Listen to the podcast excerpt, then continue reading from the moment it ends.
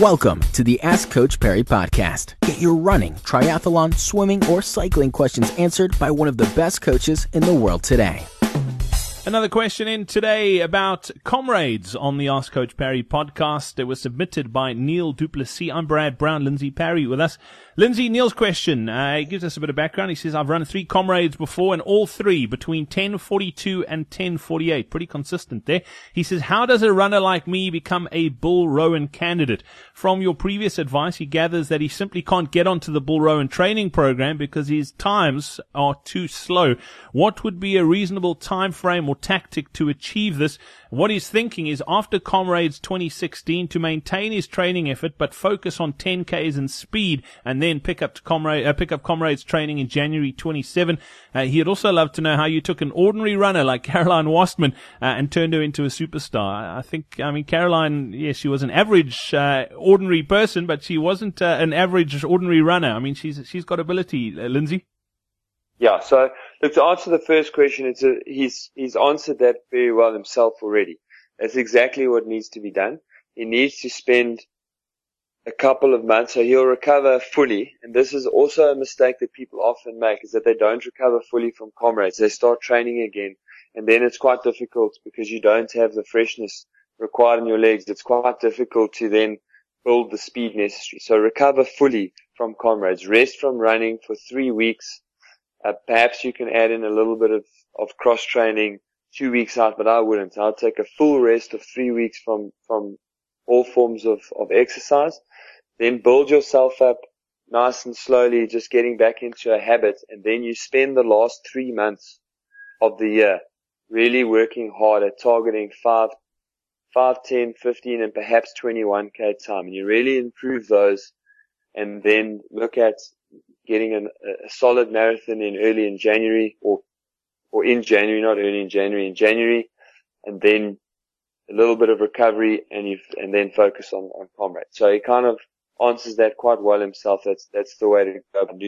And look, there's really, I've got to say that there's really nothing ordinary about Caroline. I mean, she, she was a highly driven person in business. So she was doing very well as a CA in business. Uh, she had a, an incredible aptitude and ability in running. And, you know, when, when she came to me, she was already a Comrades Gold medalist. So I know that she wasn't a household name. She hadn't won any major races, but she was already a, a Comrades Gold medalist. So I, I like to think that I helped her get to her potential quicker than she would have otherwise.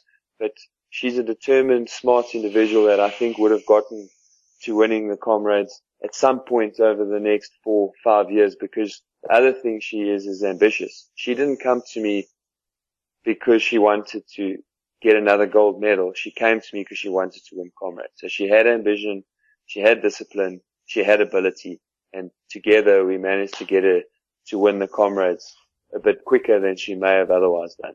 Yeah, and sadly for, for a lot of us average runners, uh, as much as we have the discipline and the ambition and the drive to succeed, uh, ability does play a big part in it, Lindsay. Absolutely, absolutely. Yeah, look, you know, Bruce Sporthouse always says that if you wanted if you want to be a professional sportsman, you must choose your parents wisely. Exactly, exactly. And unfortunately, I didn't. So, uh, Lindsay, thank you very much for that. Much appreciated. Neil, I hope that helps and best of luck. Let us know uh, how your progression goes. We'd love to, to see how you go. If you need more help, if you'd like a training program, uh, from Lindsay, just get to coachparry.com, uh, and yeah, get on there. Let Lindsay help you get that Bill Rowan and uh, yeah, Lindsay, just to, to wrap up there, you love the Bill Rowan medal because you, you reckon it's it's one of the medals that, that average ordinary athletes can aspire to, even if you don't have tons of ability. Yes, look, it does require uh, absolute commitment and dedication, and and effectively training very much like a, a very similar to a silver medal athlete. Obviously, compromising a little bit on the the volume and intensity just so that we can ensure that we don't get injured. But, you know, you need to put in a lot of commitment, a lot of, a lot of time commitment. But it is possible for, for what I call fairly average Joes to, to get what is a fantastic medal. Only 25% of the field go on to get a, a Bill Rowan. There we go, Neil. CoachParry.com is where you can get all those, uh, all that info. And if you're listening to this and you'd love to chase a Bill Rowan, go check it out. Until next time, from the two of us, it's cheers. Thank you for listening to the Ask Coach Parry podcast. To get Lindsay to answer your question, go to AskCoachParry.com or email my question at AskCoachParry.com.